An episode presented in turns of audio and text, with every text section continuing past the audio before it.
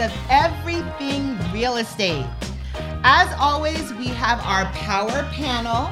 First, we have Adam Sperber. He's the VP of Residential Real Estate at the Alexander Anderson. Ooh, I was going to say the Center for Real yeah. Estate Changing And- the name on us. at Alexander Anderson Real Estate Group. Next, we have Nima Ameri. He is managing partner of Ameri law firm and a rock star deal maker. and na- last but never least, we have Omar Sharif, who is the VP of Alexander Anderson Capital Group. I like this buzzer. I think mommy needs need to, to take get our- the buzzer. we away need to get the our own boy. on this We've just we've just been canceled. this side table's cancel culture. So today we are talking about finding residential off-market properties. We are in this tough market. It's hard for buyers to find homes, and you guys know I'm looking for a home. You got to find me one. Adam. Uh, we will. Um, and how are you going to do it? You can look off market. So first, someone tell me, tell our audience, what is an off market property? I just had a genius idea. I should buy a domain name called offmarkethomes or something.com. I can almost prom. I should look it up. That's Keep sick, on talking. right? That's a good then idea. Just bring people into that, thinking it's like an off-market scenario, just like all those auction sites, which are really basically just a free market website, but everybody thinks they're discounts. So, so what, but now the question is, once you put it on a website like that, does, does that become on, On market? Yeah. Doesn't matter. Most people won't realize anyway. It's They'll think that they I'm have access to the an same way I am. deal. It's taken. It's landing definitely landing taken. page or it's a real thing? It's Uh, a no, it's uh, not learn a- more about off-market property. They want you to sign up on their website. Nonsense. Let's sue them for cyber squatting. What is an off-market property, guys? Tell them. So, so you know, the, the traditional process that people go through when they want to sell their house is they hire a real estate agent, they put it on the MLS, and then in turn it goes on the market. So, an off-market property is something where somebody's looking to sell, or they might have what I call a make me move. I think that's that's not what I call. it. I think that's what Zillow calls it, if I'm not mistaken. Mm-hmm. But a make me move number. So it means if I could sell my house for 500k, I'll sell it tomorrow. So it's bringing the buyers to the right people, I guess, essentially. So it's something that's not on the traditional market like Zillow or Trulia or Realtor.com. So it's not on the MLS. It's not on the MLS. Okay. So I only like to buy off market, but I got a question for you too, right? As a person who only likes to buy off market, the one thing I never understood is if you have an off market property, right, and there's an agent involved, it's not a friend or family. If it's an off market property, why wouldn't you encourage them or why wouldn't they want to take the property to market as they'll probably get more money for it, no?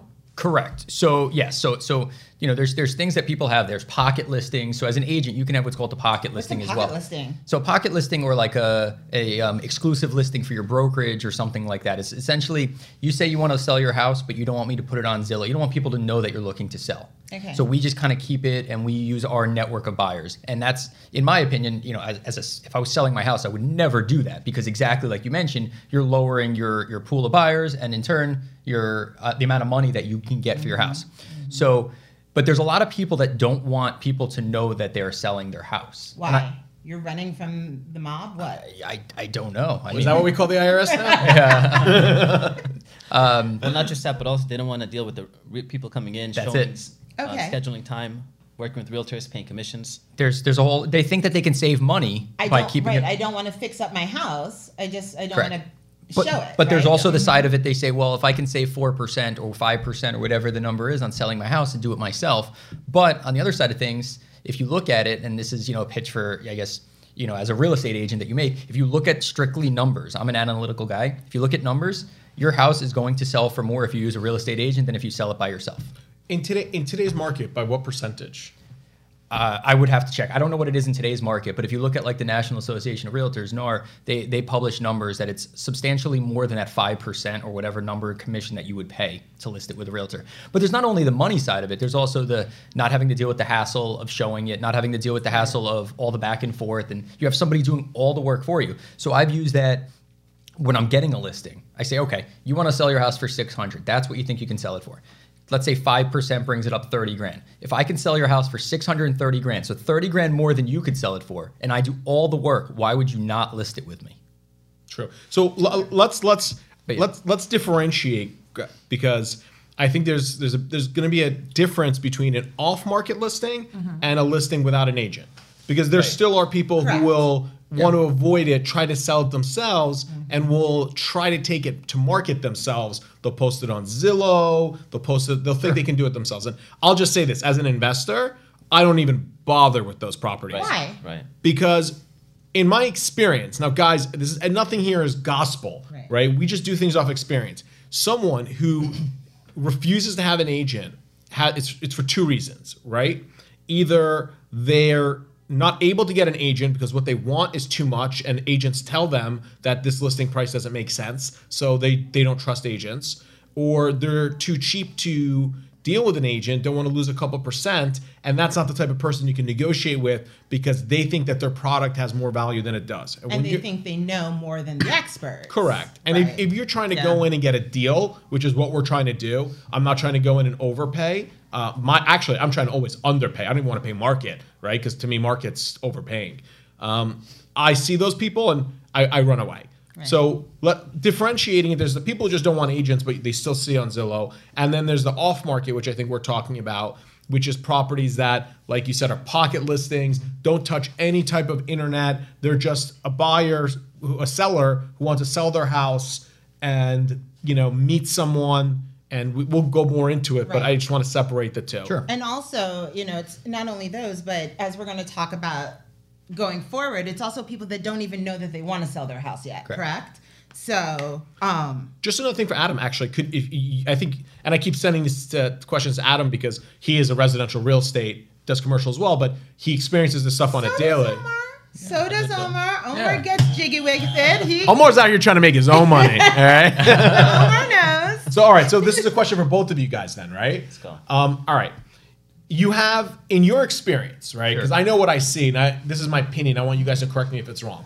In your experiences, right? When you see on Zillow for sale by owner, usually, do you see days listed or days on Zillow to be You do. substantially more Yeah. than properties that otherwise aren't? Yes and no. Yeah, you do. I mean, you, you you you said it best before. A lot of people think that their house is you know gold and it's the best of the best, and they don't want to listen to reason, right? But you can just say, well, here's comps that justify what it's worth, market value. So a lot of people think that their home is worth, you know, multiple times, you know, maybe 10, 15, 20% more than market value and they try to justify that and that's why it sits there. But a lot of times people that are doing for sale by owners aren't really serious. So when you hire a real estate agent, you're serious, you're going to sell. When you put it for sale by owner, a lot of these people are just like if I can get the number that works for me, I'll take it. What's Omar, what do you think about that? Um, so for sale by owners, I'm, s- I'm on the same page as you. I avoid them entirely, but um, they, I do see them sit on the market longer. The ones that I do come across, and I don't know if I would even consider that off market because the for sale by owner is its own market, and people who don't want to go also to an it agent. goes online. They still put it, does. online. Yeah. But Yeah. Once it goes online, then you, the price just yeah, so Goes it, up. it does get the exposure, and th- there's a website for salebyowner.com right.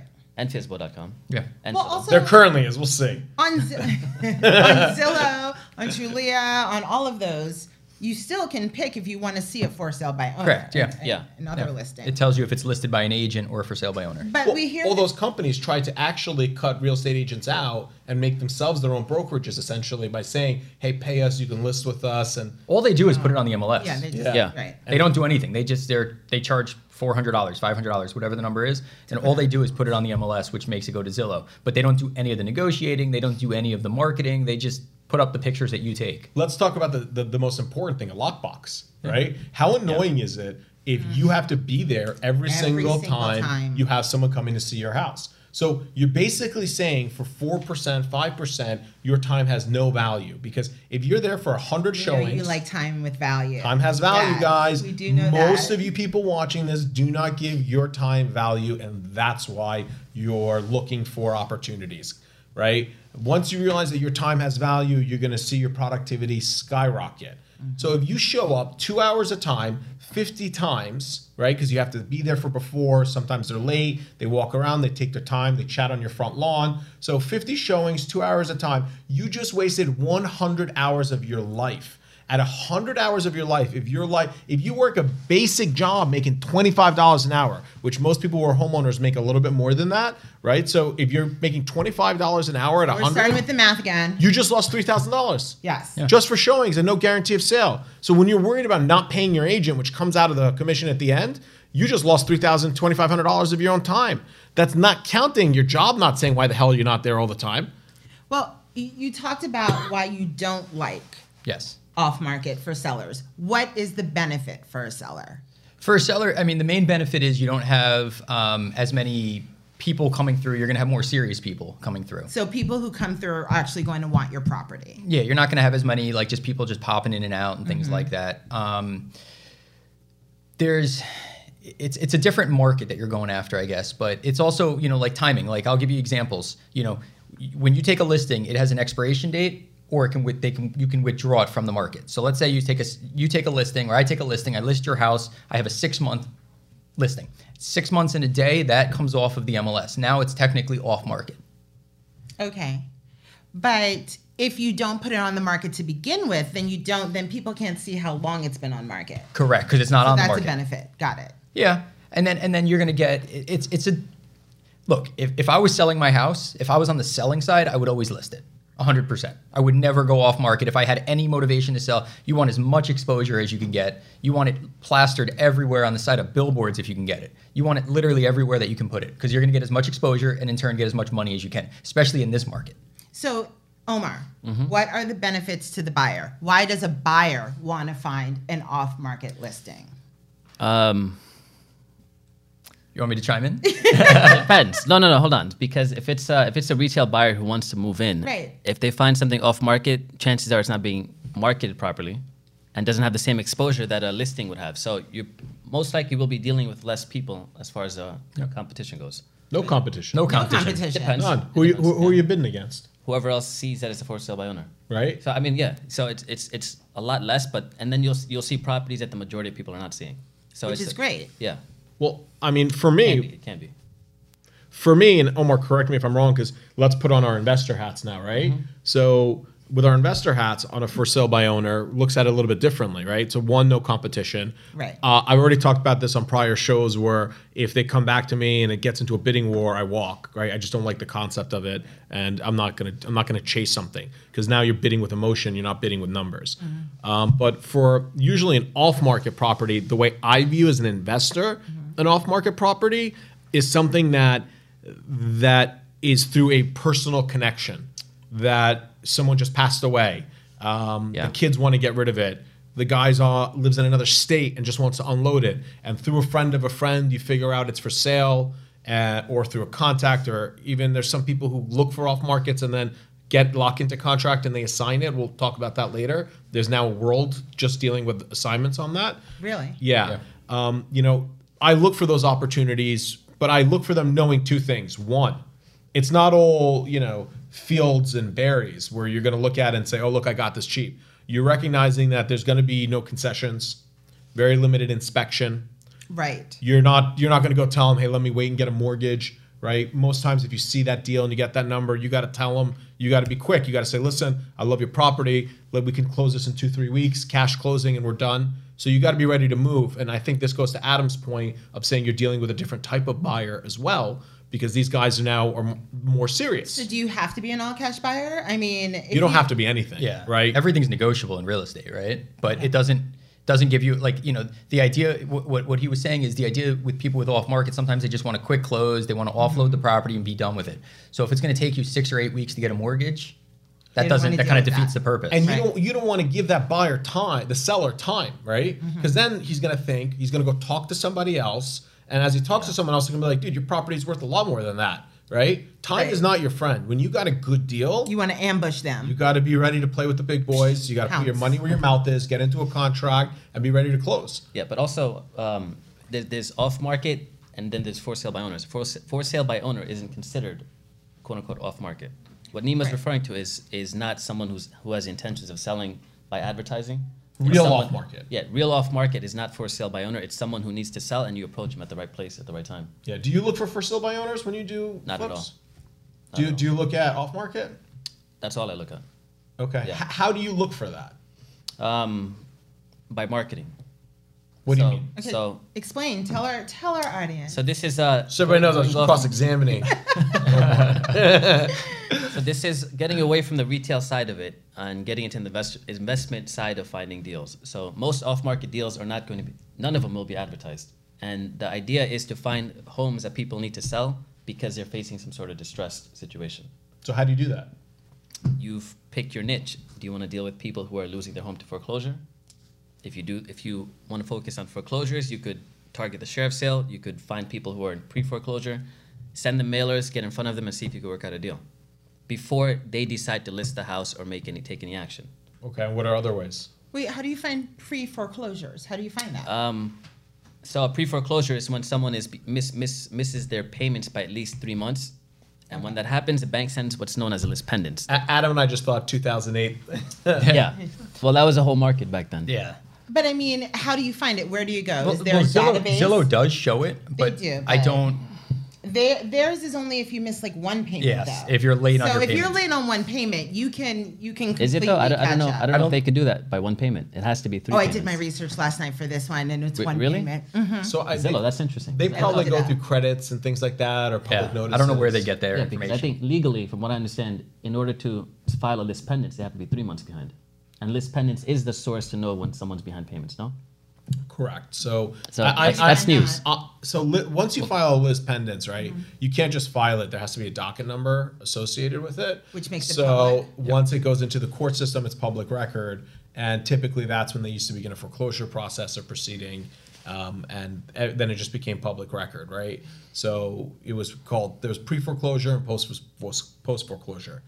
Um, I don't know if banks have to produce lists of people that are defaulted. No, so banks banks don't have to, but when they file a lis pendens, you can purchase a list of lis pendens. Okay. And that's the list that you can buy. But but but for all you guys out there who are like, wow, this is so great.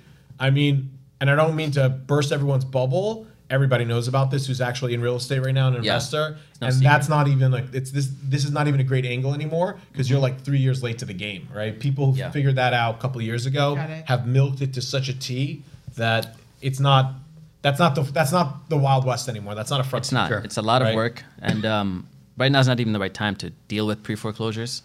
But just because you have a list, it doesn't mean anything. I've seen lists being marketed throughout the nation. When I first got started in this, you'd see a list, purchase this list for 500, you get all the pre foreclosures across the nation.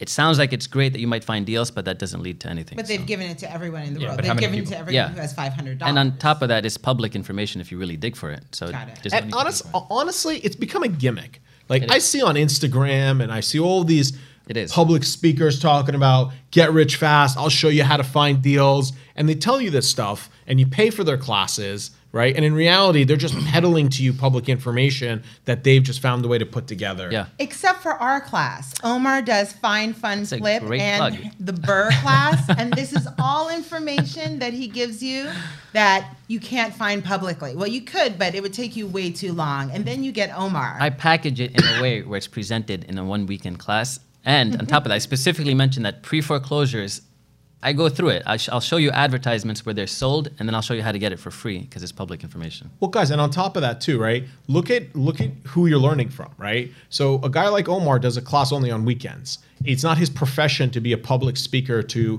push a uh, a system, right? Whereas when you're taking these classes from these guys, be like, well, how do you have time to actually do any real estate if you're traveling the country, touring, doing podcasts and shows every day, selling your system?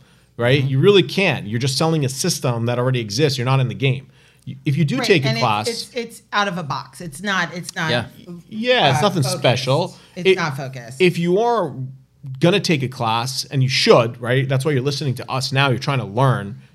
You got to look at who you're learning from. And a guy like Omar, you know, he lives it. That's what he does the rest of the week, and he gives his time for free He's the real G. to just educate you guys. I'm on the right team over here, as you can tell.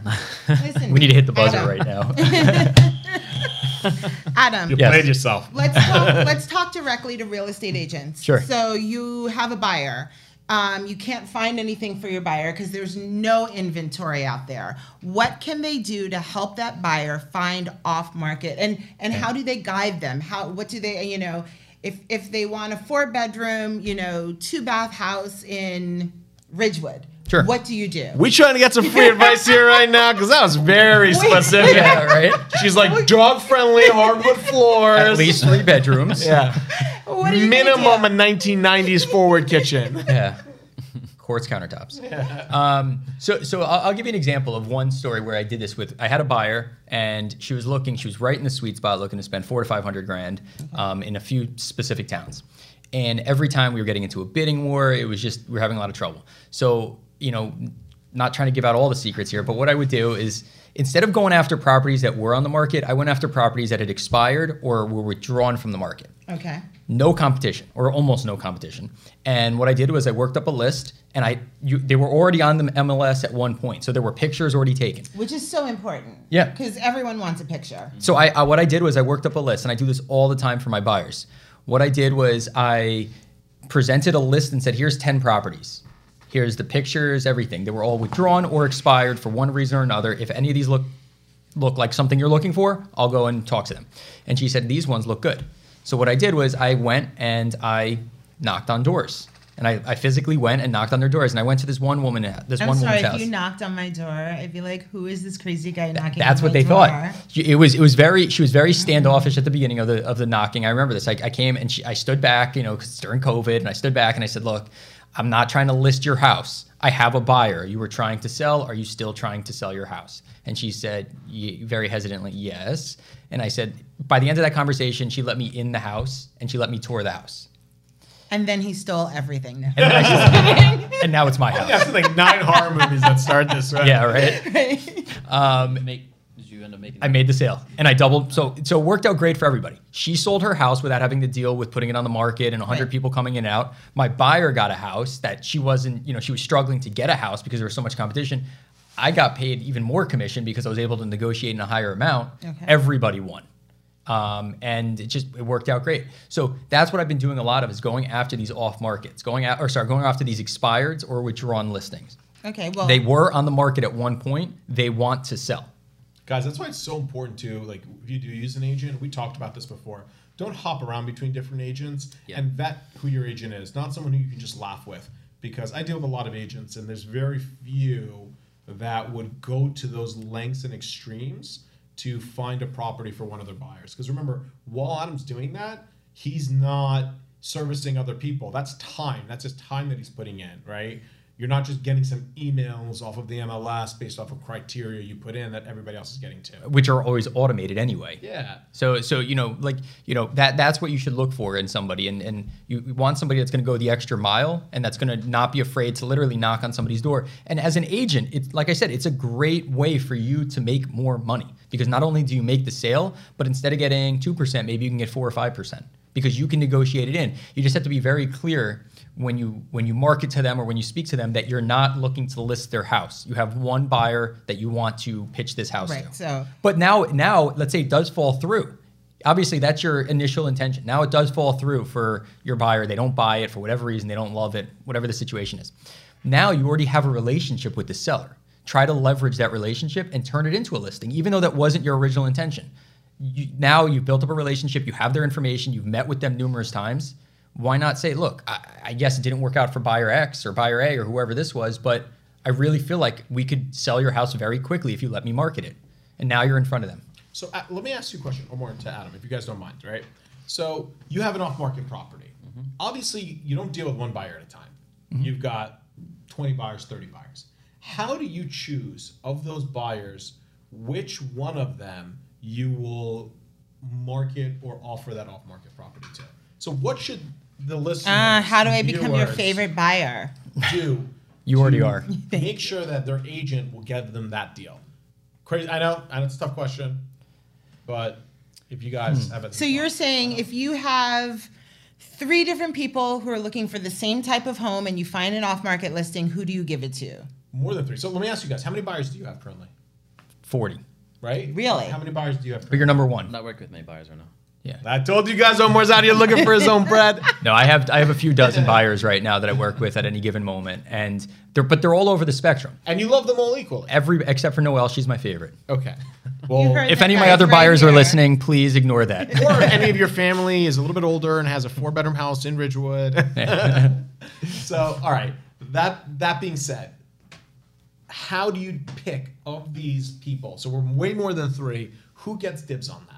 I mean, so I'm a very the way I do uh, real estate is I'm not a very particular person with one geographical area, right? So I don't just choose Hackensack. I'm not just Hackensack. I don't even just choose Bergen County. I, I sold properties in Union County, in Morris County, in Essex County, Bergen, and Hudson in the last year. So I go where I can sell properties. To me, I don't mind. I was just in Jersey City uh, four days ago showing a two and a half million dollar condo.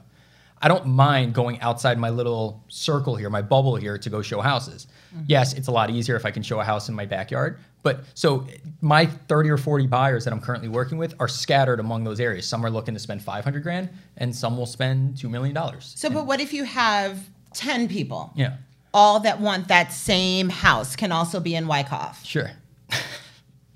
I'm thinking Omar's a lawyer because he was he danced well around that question. He was like Muhammad Ali. Yeah.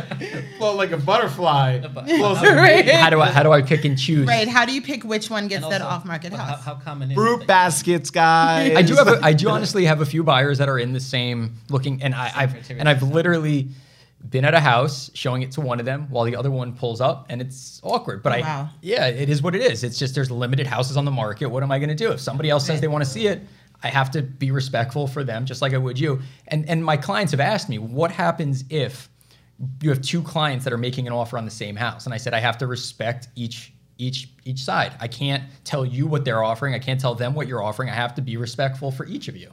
So I hmm. can't use either of you to leverage against each other. Even if I you know, I can't push to get you in the house over them or vice versa. I have to be fair. so you would go to that off market seller. You've knocked on the door. You've said, "Hi, I'm not going to kill you." Yes. And just ignore this giant dagger. and then you have said, I have three different buyers who I think would be very interested in this Correct. exact home. I can give you each of their offers. Correct, but now you have to also go ahead and protect yourself because what's to stop? There's no um, there's no listing agreement, right? So Right. so myself and Omar, for instance, he's another he's another sales associate, he's another agent. So if I have a listing agreement, he's going to respect that because he has to. You can't go after the seller directly. You can't go around. Right. That's where- percolating. yeah, Sure. sure, yeah, sure. Um, But, but, my cousin Ken, who's got a different last name, right. Bomar. But on the other side of things, you haven't seen his big mustache. He Yeah, puts it right. right on. He Puts shows on a up hat. Five minutes later. but you know what's to stop seller that's off market from going if i bring you to them what's to stop them from calling you directly and saying hey noelle i, I know you mentioned you were working with adam but I, if i could sell you this house directly i could save you a few percent mm, Nothing. nothing there's absolutely nothing other than morals The goodness of people. yeah but Well, for all you guys watching, right, that hanky panky doesn't work because if your real estate agent has sent you the specifications, That of hanky panky. hanky panky. Go ahead. I've, Go I've ahead. got, we, we got that alert with the FCC last time. You know, after we hit five million viewers, we're now being a little bit more regulated. So, you know, if your agent shows you that house or even tells you about it, you can't go around their back because there's laws preventing that. if it's agent to agent well, no. What if you send it to one of your buyers? so so let's say let's say if- let's say if- it's an off market house let's say it's mm-hmm. noelle selling her house in in ridgewood right because she wants to buy a bigger house in ridgewood or wyckoff Right. and No, just kidding. If you, I didn't buy one yet, if you guys got it, send it. send it this way. But let's say Noelle's selling her house off market, and I bring Omar in directly. What's to stop Noelle from going directly to Omar? He's Yeah, not, being he's not like, a licensed "Let me agent, look him up." other than ethics and morals. I'll and things find like him on Facebook and I'll be like, listen, I'll, you know, I'll cut you a deal if you cut out this person. and it saves you two percent. Mm-hmm. And that happens. Now, if it's agent Yeah, to I agent, totally do it. I he mean- can't do that technically. and I've had people try to do that to me, But and I've you- had I've had my buyers stand up you can't me. do it if you're a realtor. You can do it if you're a real estate agent because you're not held by a code of ethics. Am I right? But your buyer can't do that. Your, your, um, your Why buyer not? goes That's around your technical back, you have a claim against your buyer. Only if I have an exclusive buyer's agreement with them. No, I, I believe, and I have to research this, but off of my interpretation right now of the law, even if it's not exclusive, Right, that's your if lawyer. you show them the house, Mm-hmm. if you identify that house, no matter what they do, and if they close on that house, you've earned your commission. So so. But even if be- they didn't engage him, well, they had to engage him. What if but what if the buyer house. went Okay. directly behind you? So let's say You I already show, showed it to them. I showed it to them, and then Omar goes directly to Noelle as the seller and can- says, "You know what? Can, you can sue them both and get your commission. But I I, thi- I disagree with that because I think the governing body for that is the board of realtors, and they only deal with agent to agent, broker to broker. No, the governing body for that is, Is the the part- Superior Court in the county in which this violation has transpired. Is it really? Yes, look, this I don't know. tortious interference. Okay. Tortious interference with the prospective contract. There's a lot of theories of law, Hmm. unjust enrichment, right? you've done your job, then they've circumvented you and closed. And I'm fairly confident, uh, guys. When you tune in for next week, I will have a definitive legal answer for you guys. Okay. But right Okay. now, in my opinion, you can definitely sue both of them for tortiously interfering with your prospective business advantage. I don't think that they can do that. The moment you show them that house, they cannot buy that house without giving you what you've earned. Good to know. So if we ever run into that situation, Nima's the guy to speak to. Yeah, seriously. Wow, We'll he's gonna have all the answers. Represent us. It's- it's interesting. No, that's great. That's great to know. I wasn't aware of that. I knew that agent to agent, you know, Omar can't go around with my client, can't go around my back. And I had I've had people try to do that. I had somebody, another associate, try to do that to me once, and it was with a close friend of mine. And the close friend said, "I'm not buying this house, you know, unless Adam sells it to me." Yeah. And Okay. And, and guys, you're you're kind of like as a buyer, I get maybe they'll reduce the price a little bit, but it's kind of a scummy thing to do too because at the end of the day, you're not paying the commission, right? The seller is. Right. So why would you screw over your agent? Maybe you know, they maybe they you. tell you that they won't sell you the house unless you yeah, cut the that's agent beautiful out. because then you definitely have tortious interference, right? Because that's maliciously interfering with your relationship with your uh, your consumer. So you have a claim then against that buyer, without a doubt in my mind. I would sue that buyer all day, right? Um, for your commission. Is door knocking the same thing? I, ca- I keep on seeing this thing, driving for dollars, and I just like I just like it. What's driving for dollars? That's no driving for dollars is when you go up and down your neighborhood or your intended county, wherever it right. is, yeah. And you look for houses that you think they may want to sell because they may not be keeping up um, maintenance on the property. Oh, so why why would you think that someone's not keeping up maintenance on their property wants to sell? Maybe they're just slobs. Could be. You're right. Slobs don't pay their bills. Yeah, and Mm. they might run into some distress situation that turns that into a potential sale, or they may just be neglecting it because they don't have money. Or they might have a ton of kids like me, but yeah. Yeah, or, or they Put 'em to might, work. be- yeah, right? or they could be out of state owners who are just not taking care of their property. They might want to sell. Yeah, clearly. Listen, it's not guaranteed, but if you look at something that's dilapidated, there's a reason for that. I mean, the people clearly don't care about the house, and if they don't care about the house, and they're not attached to the house, right? It's not their Right. baby. Then they might go for the right amount of money. Now, now keep in mind though, because so I crossed this in my town, not crossed this, but I, I encountered this that there a lot of towns do have do not knock ordinances. Yeah. Oh, so how for do instance, you find out which ones just go to the town, don't? go to their website, look it up. Now, it, you know, for, uh, for instance, in my particular town, I went to go get a. I was gonna go ahead and knock and give out stuff and introduce myself, and I, I spoke with the chief of police, and the chief of police said, "You cannot. You you can become a solicitor, but if you're a solicitor." Nobody wants to talk to you. Every day you have to go to our website or you have to come in here and we give you a list of all the homes that are on the do not knock ordinance because it changes every day when people add themselves onto it. And if you violate this, it's crazy fines. But if you go and introduce yourself as a neighbor, that's fine. Ah. So you can't go like giving out a mug or you can't go giving out things and brochures and this and that. You can say, hey, I'm your neighbor. I live down the street. He was okay with that. But just keep that in mind because if you do violate that, that you can get fined pretty heavily from So you could say I'm your neighbor. Oh, by the way, I'm also a real estate agent. Exactly. But I can't. But I, the moment I was giving out, uh, you know, like a mug or something with my Yeah. name or my handsome face on it, What about your card? the card's okay because I'm just saying, hey, if you ever need anything, give me a call. They were okay, Okay. with that, but not with an actual. Okay. Now that's my town. So so uh, we could be neighbors in the town next door. right. I'm your New Jersey neighbor. Could be, yeah, yeah. All right, so guys, if I was not a lawyer, if I was not a lawyer, Okay. and I was a regular person who didn't care, Sure. I would say even if the ordinance exists, maybe that's where you should go. Because what are your fines? So I just pulled something up on the internet. Jersey City passed something only in 2016, and it's a maximum up to $1,250 fine for your first violation. Then you may lose a local municipal business license if you have it, or minor things like that. So hypothetically speaking, now you know there's no Most competition. people, twelve hundred dollars. But is that twelve hundred dollars per door that you knocked on? That's a good question. I haven't really Because looked if you knock it. on hundred Right, that could doors, be a, a ton of doors. I, I, I, You gotta sell a lot I, of would houses. fi- I would find that to be excessive. just not yet. I, I think that would be unconstitutional but i don't know but i'm just saying if you go you hedge your risk you get a ticket okay it costs you 1200 bucks but imagine if you get a, a sale if you get the sale. But now, if you're going after somebody like this, you know, in, in my opinion, now I'm not an attorney. but as a lawyer i strongly advise everybody not to do that Yes. because that's violates the law But but so when you're going after like an individual off market or you're going after a list and you have five in this particular town, that's different in my opinion than going after and knocking on every single door as you go down the street. You're going to them with uh, saying, "Hey, look, I know you were looking to sell at some point or some, you know, whatever the situation is. You're not just going door to door like you know the cable companies do when they're trying Or, to. pitch or my services. client saw this house and they fell in love with it. Are you willing? You're trying to sell? provide a service What's your to them. You're trying to help What's them. your number? And guys, it's also super inefficient. I'm, with the internet, I'm pretty sure if you found the house, you'd find the phone number of the owner. But there's also you, yeah, but calling them and showing up on their doorstep. I know it sounds it, No, it's it more sounds personal. It's- the way you but- said it. no, but it's- before, it's- but yeah. you know, because you know that's how the horror movies start and everything. But when you show up on their doorstep and you're yeah, it's more personal. You're going the extra step. Had I called this woman that I was selling her house, eh, you know that that five hundred thousand dollar house, she would've hung up She you probably would have hung up on me. She was very hesitant, but by the end of the conversation, I was literally touring her house. She was showing me everything, You and made 25 grand on that sale. yeah. So, what can I do as a regular person? I'm a regular person. I'm watching this podcast. Call Adam. Besides Paul Adam, Omar, Omar won't or- take Omar won't take your call. Yeah. We've established that. Investment Besides calling Adam, Unless you got asbestos in your basement, then he'll try to buy your house. what can I do to find my own off-market property and then take it to my to my agent? What can I do to help my agent along? You, I mean, Buy a can- rabbit's foot. Yeah. You, I mean, you can scour. you can scour like Zillow and things like that, and you can see properties that were removed. The problem is when you go to Zillow, it's not as accurate as the MLS. Okay. So you know you can go to like a Zillow or Trulia, and you can see that this house was on the market and then removed, and it didn't sell for whatever reason, maybe a year or two ago. And you can say, hey, can you find out the situation? I just had actually just had within the last two months one of my one of my buyers do that.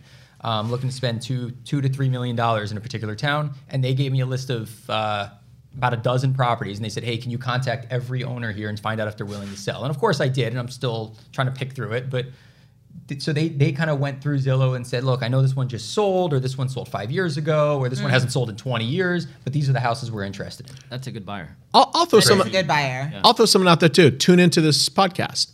So look, we all have flips, right? Mm-hmm. Mm-hmm. What if something fun would be, and you guys can email us, and if you think this is interesting, that before we list any of our flips, we will give whoever's watching our podcast, we'll give a one week window to see if you guys want to put an offer in on it. So you know it's something that's not going to end up on the MLS. We know what our properties are worth for the most part, so you're not going to get a steal, but you won't have to deal with it being driven up by an inflated market, right? You'll at least be around market and it's something that we can offer people who are watching. So what he's saying is, if you are listening and you're interested in these properties, when if you email us info at recareercenter.com, then we will give you a heads up on the flips that they have. So a heads up so you can show your your buyers the house. You can see if you have a buyer for them and then you're basically getting it off market. Is that sort of like having a pocket listing, right? Yeah, pretty much. So it's sort of like having this listing in your back pocket. Does that make sense?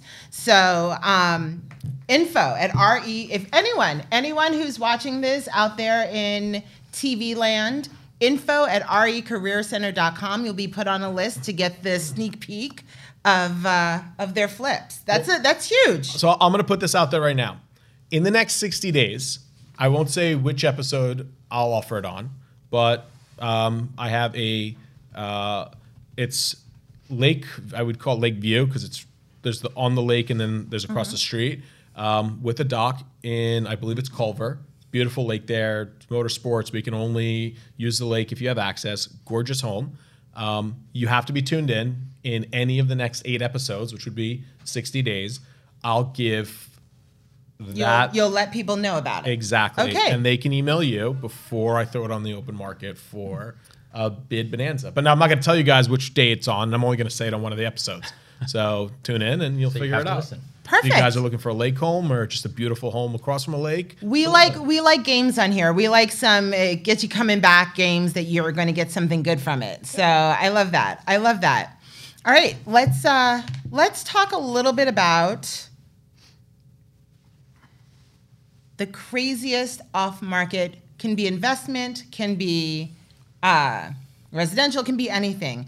The craziest deal that you have found that you just you just found it, it wasn't listed. And then I also want to talk about targeting divorces and deaths, just to keep it upbeat. so first, the craziest. I can't answer that because I think my answers will offend most people watching this podcast. no, but really, Whereas I, I, was- I was going to bring my Scrooge McDuck, it would have been totally appropriate right now. I, I left it in my office though. give give me something. Give me one of your craziest off market deals. Last year, Okay. bought a property for a hundred and five or ten thousand bucks, and I sold it for 321. I, I've been talking about that transaction a couple times now. That's almost 3x. That's amazing. And I put in maybe 40 grand into it. So but how? oh, So how did? How was it off market?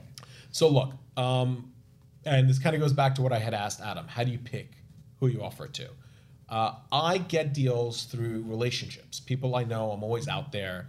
I don't surround myself with other people who flip because newsflash, guys, you're not going to get deals from other people who are looking for deals. I know everyone likes to go to these meetups, meet and greets of flippers, and you think that that's how you're going to learn the business and find deals. It's competition. Yeah, it's Right. like It's I, just, every time I see those on Facebook, I'm like, this is the dumbest thing I've ever seen. Like, why would you? It's like you're a shark and you're going to go hang out with a bunch of other sharks and talk about where the fish are hiding.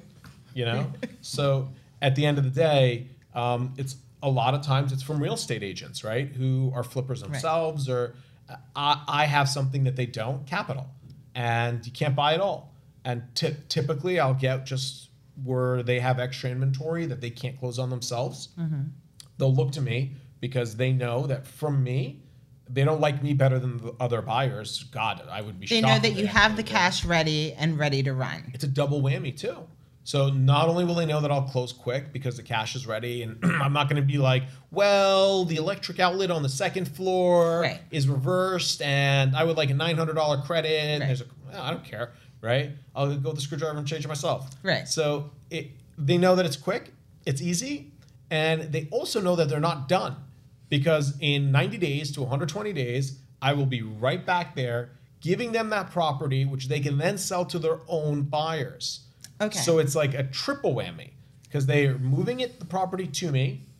They are, and a lot of times they won't even charge on that, right? They're not like I've had deals where they're like, "Look, I'm not the agent on this. I know the seller. It's in our community. Um, they came to us. We can't buy it. Do you want it?"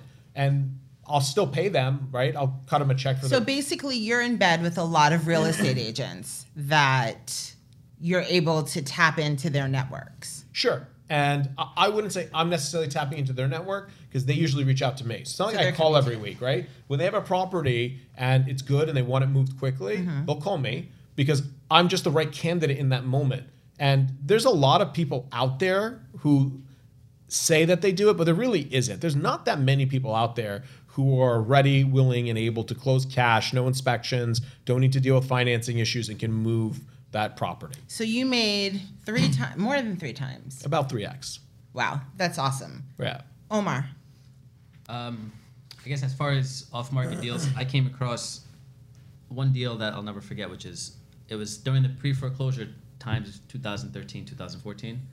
Um, house was completely flooded after Hurricane Sandy, abandoned. The lady who owned the house was even on the news complaining about how the river overflows. But long story short, I got that off-market deal at a price that you could say was pennies on the dollar, and I did nothing to it. I flipped it over. I flipped it to the next buyer for a six-figure profit. And so, wait, you found it just by looking at these pre foreclosures, Yeah. or mm-hmm. so you did the pre foreclosure, but this was back in this was back pre COVID. back when the market was Yeah. a lot more foreclosures. Right. everywhere, Yeah. also that everyone didn't have the knowledge guys Yeah. we live in a very hard world like I, mm-hmm. i'm sorry like that you're all going to get a little bit hurt by what i'm about to say but the internet has screwed everybody knowledge is Well, accessible because anyone feels they can do anything. Well they have they have access to that knowledge I mean, I could perform a surgery if I wanted. I just 30 have to watch it on YouTube. 30 years ago you had to be smart Yeah. creative intuitive innovative and you would make money now you're all those things and then it gets posted online on reddit nine minutes later Right. and everyone's sitting on their couch doing nothing just read it on reddit and now they know how to do it So wait, Cam wants to know: Is this why they call this real estate wholesaling, or do they call this real estate? Wholesaling? That was something that you, you hinted at before. Yeah, Why don't we discuss what wholesaling is? Have you have you uh, wholesaled property before? So uh, that's I don't even know what is wholesaling. Yeah, what- Wholesaling okay. is exactly what I just Ah. mentioned. So the deal that I got under contract was for pennies on the dollar. I could have fixed it, put it back in the market, done all the work myself, but I had a buyer who's willing to pay me six figures above what I got it for, as is. So I sold it to him. I wholesaled it to him. So wait, you bought it because you found the deal, but you are, but then you didn't do anything to it, and you just turned it right around right away. There's a lot of details and layers I go beneath that. I didn't just walk in the park and come across a deal. But um, uh, what what happened was that deal took me a year to put together because it was a pre foreclosure. The bank wasn't giving me the price I wanted. We had to go back and forth, probably 50 different times. Liens on it, And this deal was unique because it was the first deal I had that had um, IRS tax liens on the property. But interestingly enough, I think tax liens expire after 10 years or so. So I, I, it was about 60,000 in tax liens. And I'm like, this deal's done. And you waited it out. It's not going anywhere. But I looked up the tax liens and it was expiring in like three weeks. So They it all just got- disappeared. Yeah. That was just They all got uh, they all they all disappeared, and that made the deal even that much better. And then it was in a flood zone, so the So bank. you didn't- bought it subject to the liens. I, I didn't close on it because it, the liens expired, and then I s- contacted the IRS to give me the waiver. Did the sellers know? She was happy. She knew that it- she had liens up and down because every, every most people who are in distressed situations end up getting liens on the property. But this was such a unique case because there were so many liens on it, and the tax. Unless you own the property under an LLC or in trust. But that's another episode. Actually, we should just popped to my mind. We should probably talk about Sure. shielding assets. but if you own it Shielding, I under like an that. LLC, you could still have liens attached to it. No. We'll, we'll talk about that in another episode. So, it's complicated, but Give me give me the kindergarten version of what is wholesaling. So you know, so I haven't done it yet, but as far as I understand, wholesaling is essentially assigning a, re- reassigning a contract. So I say to you, I'm going to buy your house for hundred thousand dollars. We write up a contract. I'm going to close in 30 days. Then I go to you and I say, look, you're looking for a house like this. You're an investor, whatever it is. I found the perfect house. I think you would love it at $130,000. dollars mm-hmm. So I've never actually purchased the property. I just reassign the contract to you. You essentially buy it for 130 grand. I pocket the difference. Ah, There's okay. we should have an almost an entire class on Yeah. that because while that's a genius, br- brilliant business concept, the legalities of So that, many. right, are very intricate, So especially after the mortgage foreclosure crisis. Yeah. So guys, back in like 2008, that was happening left and right because it was just funny money, right? right. The problem was people were not taking title. They would do back-to-back closings where that middle buyer would not actually take title to the property. And So they were wholesaling. Sure, but laws came out that regulated that. And a lot of title companies now have issues with doing that because if you're not going to close, right, there you need to be properly contracted and your payment should ultimately be on the HUD, right? And that means that your contract that you sign so, guys, it sounds easy, but you have to be experienced. Like if you're if, if Joe Schmo, that's what Father Pete in, in at Don Bosco used to call random people. Joe Schmo. If Joe Schmo goes and signs a contract saying, "Oh, I'm going to flip this," but he doesn't know the game, most contracts are not assignable. You Yeah. can't do it without the seller's mm. permission. Why you're going to go back to the seller and say, "Hey, so you know, I got this great offer for eighty thousand dollars more that." that I'm gonna sell. They Yeah. like they like, dude, you, I'm, I'm underpaying. No, I'm not gonna do that because they just want to be spiteful. Close on my property, then sell it. Which guys, now you're talking about okay, you have the closing costs, Yeah. you have the fees. That eighty thousand dollars just got chopped in half. Right. And that's if it's eighty thousand to begin with. It's usually a lot less than that, but Yeah, you're looking at 30, 40, 20, 80 is huge. So you need to make sure one, your contract is entirely assignable without the seller's consent. That requires lawyering because if they have a lawyer, they're gonna be like, well, why? That's weird. Are you gonna flip this property? Because now people look out for that stuff and they think that maybe they're undervaluing their property. So you really gotta be ninja about it yeah. and how you do it and how you get it done. And then you gotta make sure you're protected. Legally, Because right. if you're the assigner, or if you find another buyer, now they're in contract, mm-hmm. Or you've assigned the contract per another agreement. Guys, what happens if your buyer bails? Right? Even when you assign, you're still responsible for stuck the with it. original deal. So if the guy you're flipping it to bails, you need to be ready to close because you're going to get sued or you're going to lose your deposit. So there's a lot to wholesaling. It's not that easy. It's not. Well, Where we if you can, find a we deal can and totally do an episode on that, and I think that's a great idea because Yeah. people don't understand that at all. So you, you- Yeah. So I th- to, to Nima's point, it's not it's not even something that it, it's very difficult to teach because there's so many legalities to it. That's why we Um, have a lawyer. But even even as an attorney, you may not even want to deal with clients who do wholesaling because if they're new and they don't know what they're doing, they're just gonna get into issues and you're gonna end up having to solve a lot of problems. I, I don't mind because obviously I like educating them. I like teaching them. So we do that at our firm, and Good. we have a lot of people come to us and say, "Hey, we want to wholesale." Like people will specifically come and say, "Can you hold my hand through this process?" Um, and That's great. That, you know- that's a really good service. yeah. So it and and because I do it, I know it. So I've wholesaled a lot, um, and sometimes it just makes more sense. If I can make thirty thousand today, or twenty thousand today, right? Why does that make more sense than making seventy thousand dollars in seven months? Well, because I'm not just making seventy thousand. I have to put money into the project. and time Right, and then you have And to there's put also risk, time, and right? time. all and we the know how you put. love your time. Love my time. So risk versus reward. Why tie up capital? There's a value to that capital. Right. So guys, if you're listening to all these episodes, I think the recurring theme, you, I hope that you guys see that we don't discuss things in a vacuum because we don't look at things in a vacuum. Everything has value, time, money, capital, right? And you hopefully as you watch more and more of these episodes, you'll begin to absorb that concept and you're going to look that there's so many dots that need to be connected and you learn from everyone in these different industries that you can connect those dots yourself. But yeah, I, I do a bunch of wholesales. They're a phenomenal way to make quick money. You're in, you're out. There you go, Cam. You got to check at closing, and you move on with your life. I love that. So I would I would highly recommend it for people to to do it. I did want to talk, and we don't have that much more time, but I did want to talk about deaths and divorces when you're looking for off-market properties. Is that a good way to target? Is it a good thing to Best figure? deals out It's the there. three Ds: death, Ooh, divorce, D. and what's the third one? Death, Uh-huh. divorce, Debt, right? ah, and debt. Debt, okay. Okay. yeah. So those I'll are are it the, joke. those are- death, divorce, Trying to be and debt. explicit.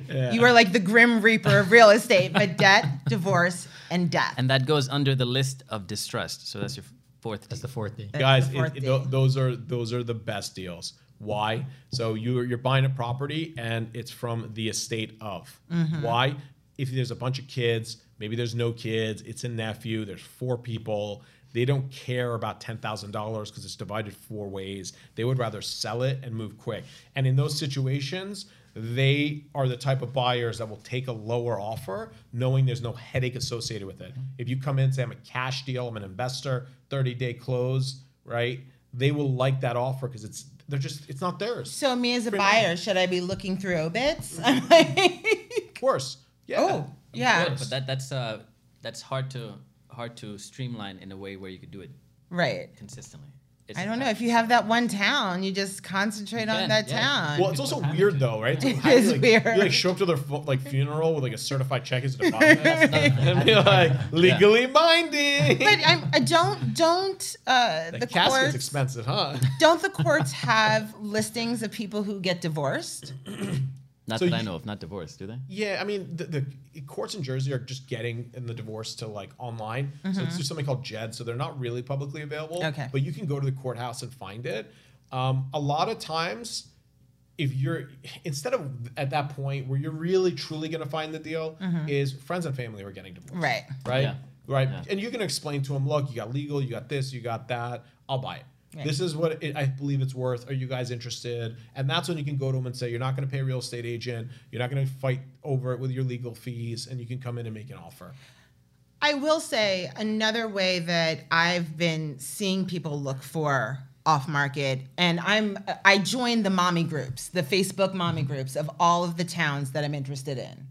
And you see people all the time saying, "Hey, I'm looking for this type of house. Anyone anyone selling or anyone know how to sell?" And Facebook mommies are all over those things. They will get back to you. They'll tag other people. They'll, you know, they'll. I'm gonna PM you.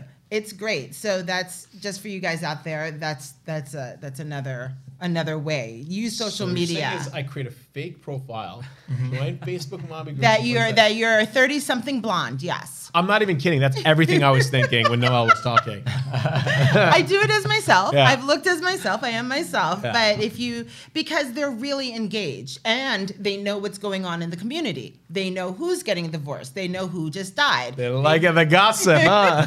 They- I mean, and it could be this the parents' page or whatever. And I, I don't want to be sexist. I'm not just saying it's mommies, but mommies are great.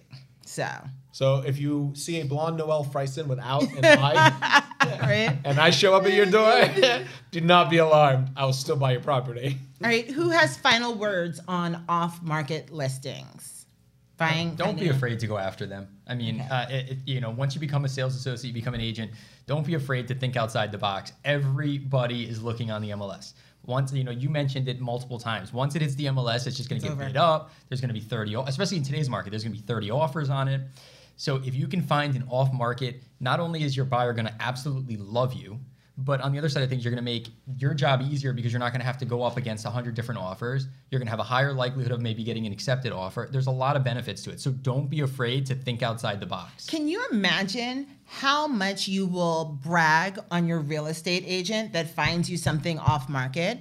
Even if it was like just they already had it or they heard about it or but you're going to be like they went through so much effort to find me my home. Because because they did though. Mm-hmm. Honestly, out of hundred real estate agents, how many do you know that can tell you that they've done that to find their buyer a home?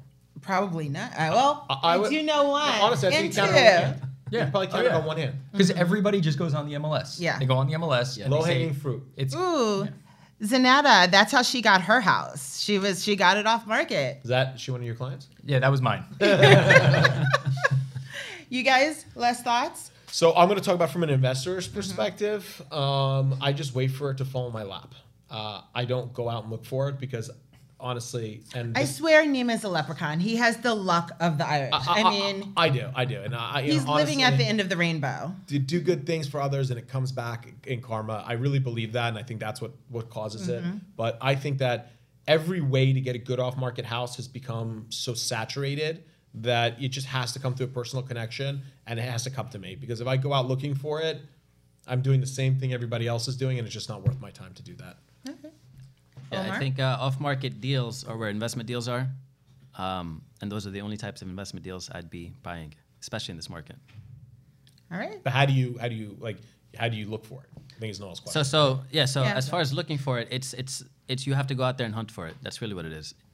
I unfortunately don't have it falling into my lap like Nima does. So, So you hunt for it. work, yeah. You hunt for it. yeah, just the same way a realtor would go out to solicit for listings, you do the same for off-market deals. You know, I feel as though, and this is, you know, my final thing is you get out of real estate what you put into it, right? So if you are going out there and looking for the deals and trying to make your clients happy and finding what they want, then you're going to get back so much more. Your pocketbook is going to be so much heavier. So I think off market deals, I think it's a way to just amaze and wow your clients. And to Eric, before, I mean, we're, we're missing our, our We are missing our Eric. Anderson. I want to remind everyone if you visualize it, You can do it. you can achieve it. Do it. I don't remember the last name. Yay. All right. Thanks, guys. Thank you. Thank you. Thank you.